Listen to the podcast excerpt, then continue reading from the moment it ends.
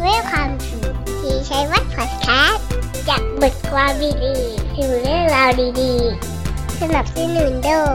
วิกเมนสาเรนิ่งเราพัฒนาคน คนพัฒนาองค์กรสวัสดีครับ พบกับผมสิริชัยวัฒน์วันนี้ก็จะเป็นอีกหนึ่งอ่าบทความดีๆ สู่เรื่องราวดีๆ อีกแล้วนะฮะ ก็ต้องเรียนตามตรงว่าอย่างไม่แก้ตัวเลยก็คือ ไม่ค่อยที่จะมีเวลาสร้างสรรค์บทความไม่ใช่บทความสิฮะ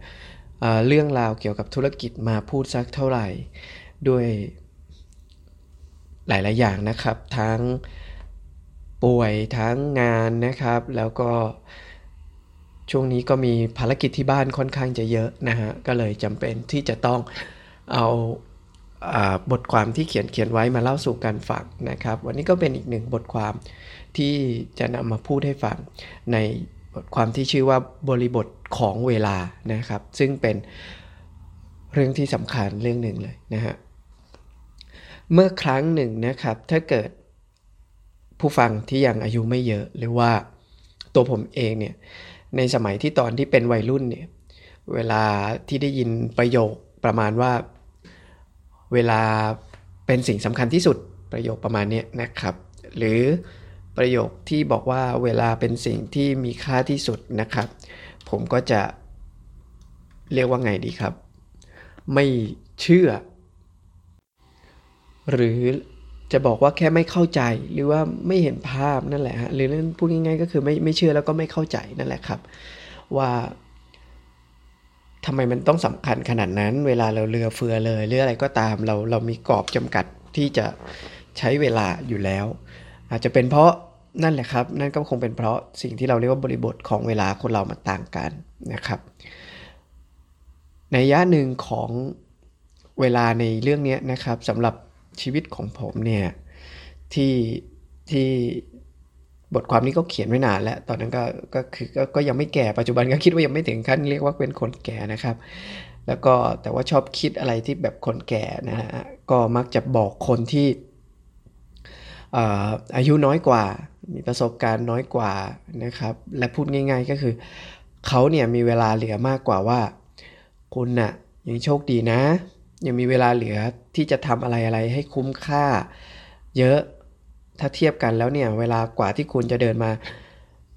อาอายุเท่าผมหรือเดินมาอยู่ในจุดผมวันเนี้ยนะครับ คุณเนี่ยโชคดีในตรงนั้นนั่นเองก็คือว่า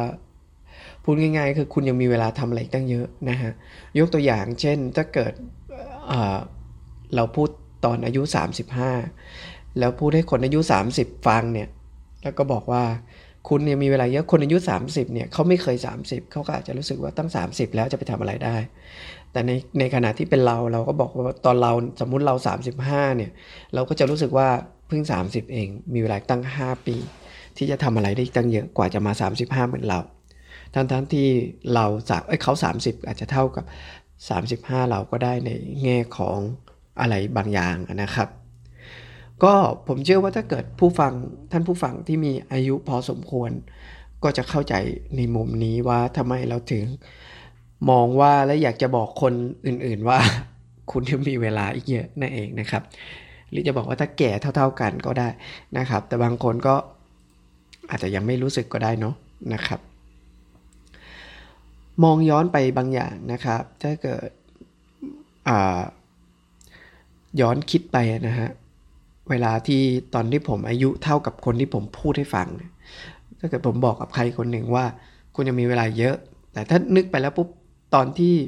ผมอายุเท่าเขาเนี่ยหรือว่าตอนที่ยังเป็นเด็กยังเป็นวัยรุ่นเนี่ยนะฮะผมก็อาจจะมีช่วงเวลาที่รู้สึกด้วยซ้ำว่าทำยังไงจะให้เวลาหมดไป ผ่านไปเร็วๆคือบางคนเนี่ยนั่งทำงานนะนะครับ บางคนทำงาน ก็ยังคิดว่าอยากให้แบบ หมดวันไปเร็วๆอะนะฮะออยากให้ถึงเวลาเลิกงานเร็วๆ อยากให้มันหมดไปเร็วๆนะครับ วันหยุดเราก็อาจจะผลาญเวลาไปกับ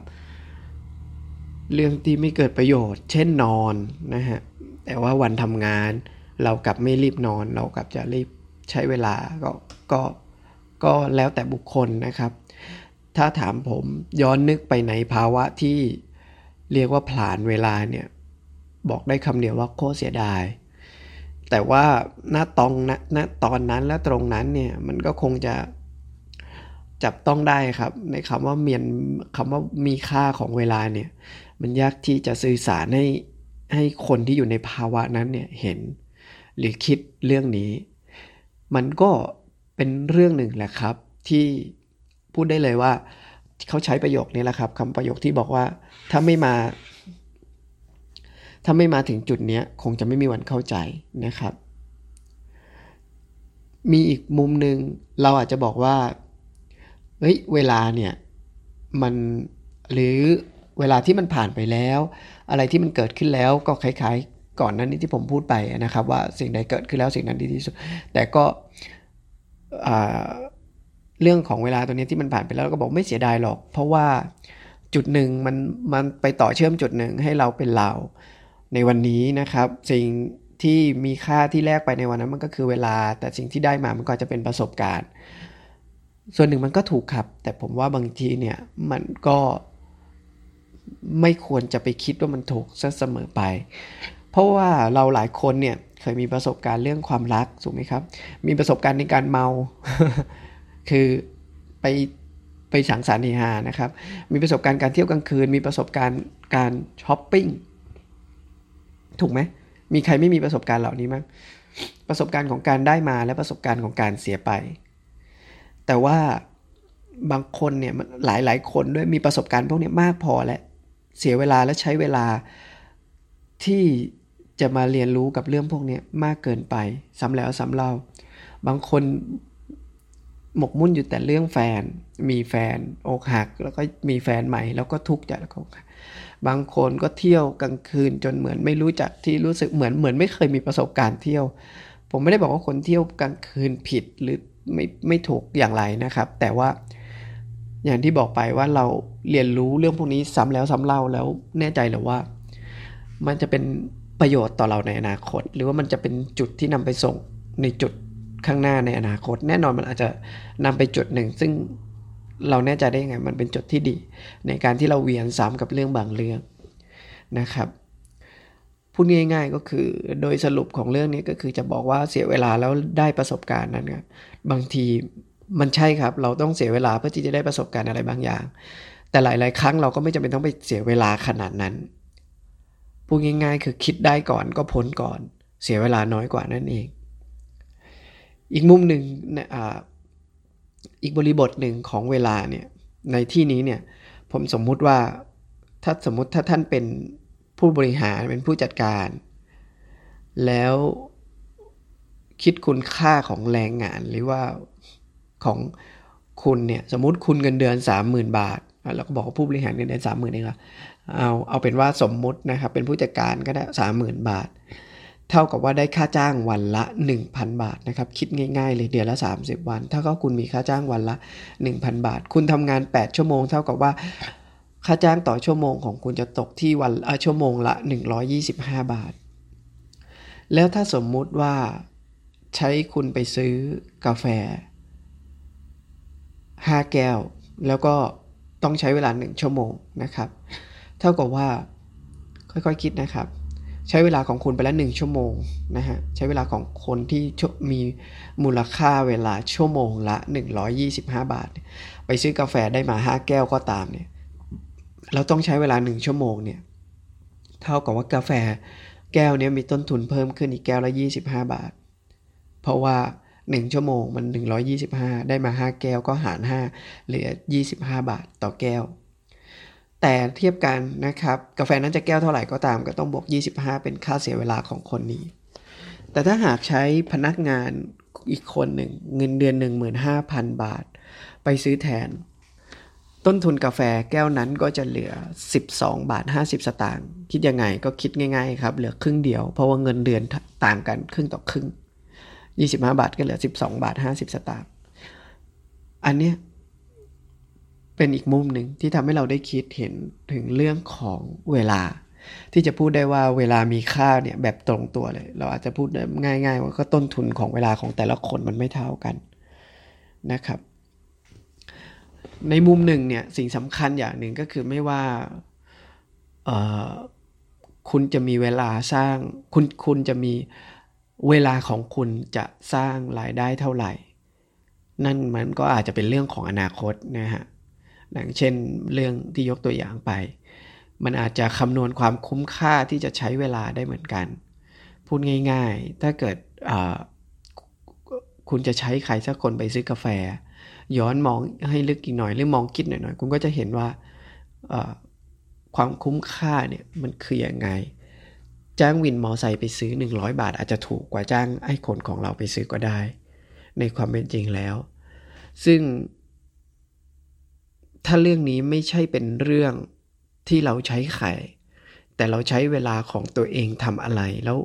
ถ้าเวลาของเรา มันคิดมูลค่าได้จากสมมุติว่าคุณมีเงินเดือนเท่าไหร่เนี่ย แล้วคุณใช้เวลาแต่ละชั่วโมงคุณทำอะไร นั้นเท่ากับว่าคุณผ่านเงินไปเท่าไหร่นะครับ แต่ว่าสิ่งหนึ่งที่อยู่ในอีกด้านหนึ่งนะครับ มีอีกด้านหนึ่งก็คือว่า คุณอาจจะสามารถใช้เวลา 1 นาทีหรือ 1 ชั่วโมง ทำเงินได้เป็นล้านบาท ก็มีความเป็นไปได้ แต่คุณไม่มีทางเลยที่จะใช้เงิน เป็นล้านล้าน ซื้อเวลาย้อนกลับไปเพียงวินาทีเดียว หากคิดในมุมนี้บางที ผมว่าเราก็ลองตรองดูนะครับ ว่าวินาทีเนี่ยต่อไปเนี่ยของคุณเนี่ยวินาทีที่อยู่ถัดไปคุณจะใช้มันอย่างไร ก็ เป็นแง่คิดทั้งหมดนี้ก็เป็นแง่คิดในเรื่องของบริบทของเวลาในหลาย ๆ มุมมองที่วันนี้เราไปบอกใครเขาอาจจะไม่เข้าใจ พบกันใหม่นะครับกับบทความดีๆ สู่เรื่องราวดีๆ วันนี้เสียงอาจจะไม่ค่อยดีนัก เพราะว่ามีความเป็นหวัดช่วงนี้เดินทางไปทำงานที่กรุงเทพที่ไรกลับมา มีอาการป่วยทุกทีเหมือนเป็นภูมิแพ้กรุงเทพเลยนะครับ ก็พอดคาสต์นี้ก็เป็นอีกพอดคาสต์หนึ่งที่พยายามจะสร้างแง่คิดสาระนะครับ ที่พยายามไม่ทำให้คุณเสียเวลานะฮะพบกันใหม่ตอนหน้าวันนี้ สวัสดีครับ